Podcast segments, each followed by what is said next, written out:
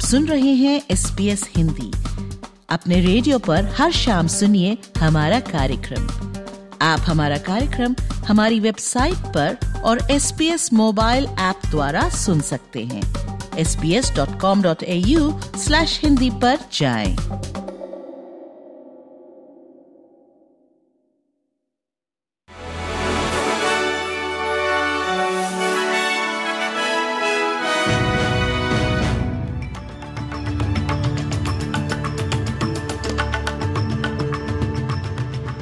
प्रस्तुत है आज के संक्षिप्त समाचार। ऑस्ट्रेलिया के पूर्वी तट का बड़ा हिस्सा दक्षिण की ओर बढ़ते खराब मौसम की मार झेल रहा है। पहले से ही एक सप्ताह तक खराब मौसम की मार झेलने के बाद क्वींसलैंड के दक्षिण पूर्व में बुधवार को तूफ़ान की संभावना का सामना करना पड़ा है।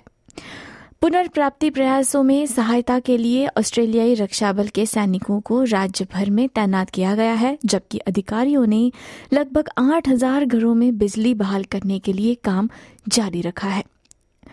प्रधानमंत्री एंथनी अल्बनीजी कहते हैं कि फेडरल सरकार सर्दियों में अपनी बिजली चालू रखने के लिए क्षेत्र में अधिक कोयले के लिए यूक्रेन के अनुरोध पर विचार कर रही है। रूस ने यूक्रेन में ऊर्जा बुनियादी ढांचे को लक्षित किया है, जिसने ऑस्ट्रेलियाई कोयले के शिपमेंट का अनुरोध किया है, ताकि नागरिकों को ठंड महीनों में कम तापमान में भी सहायता मिल सके। संयुक्त राष्ट्र यानी यूनाइटेड नेशंस ने बुधवार को बेरूत में एक विस्फोट में हमास के एक शीर्ष अधिकारी की मौत के बाद अधिकतम संयम बरतने का आग्रह किया है।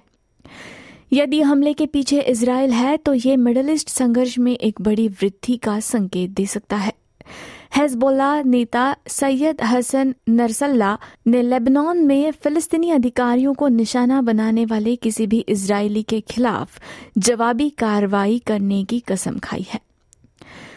पश्चिमी जापान में आए शक्तिशाली भूकंप से मरने वालों की संख्या बढ़कर सत्तावन हो गई है। अधिकारियों ने चेतावनी दी है कि आगे और भी भूकंप आ सकते हैं। नए साल के दिन इस क्षेत्र में आए सात दशमलव छह तीव्रता के भूकंप के एक दिन बाद भी इशिकावा प्रांत के और आसपास के इलाकों में झटके आते रहे। नुकसान इतना बड़ा था कि इसका तुरंत आकलन नहीं किया जा सका, लेकिन जापानी मीडिया रिपोर्टों में कहा गया है कि हज़ारों घर नष्ट हो गए हैं। साउथ कोरिया से प्राप्त रिपोर्टों के अनुसार उनके विपक्ष के नेता ली जे म्यूंग अपने खिलाफ किए गए हत्या के प्रयास के बाद सफल सर्जरी के बाद होश में आ गए हैं।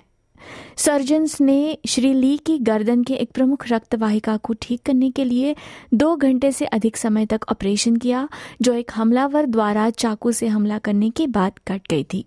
तस्मानिया के उत्तर में 10 घंटे से अधिक समय तक लापता रहने के बाद दो कायाकर्स को बचा लिया गया है। एक व्यक्ति और उनका किशोर बेटा कल साउथ एस्क नदी के किनारे कायाकिंग कर रहे थे, लेकिन अपने निर्धारित स्थल हेडस्पिन तक पहुँचने में असफल रहे। अब खबर भारत से। प्रवर्तन निदेशालय यानी ईडी के समन पर दिल्ली के मुख्यमंत्री अरविंद केजरीवाल फिर एक बार पेश नहीं होंगे। ये तीसरी बार है जब सीएम केजरीवाल ईडी के समन पर पूछताछ के लिए नहीं पहुँचेंगे। आम आदमी पार्टी यानी आप से जुड़े सूत्रों के अनुसार अरविंद केजरीवाल जाँच में सहयोग करने के लिए तैयार तो है, लेकिन वो ईडी की इस नोटिस को गैर कानूनी मानते हैं। इसी के साथ आज के संक्षिप्त समाचार समाप्त होते हैं। धन्यवाद।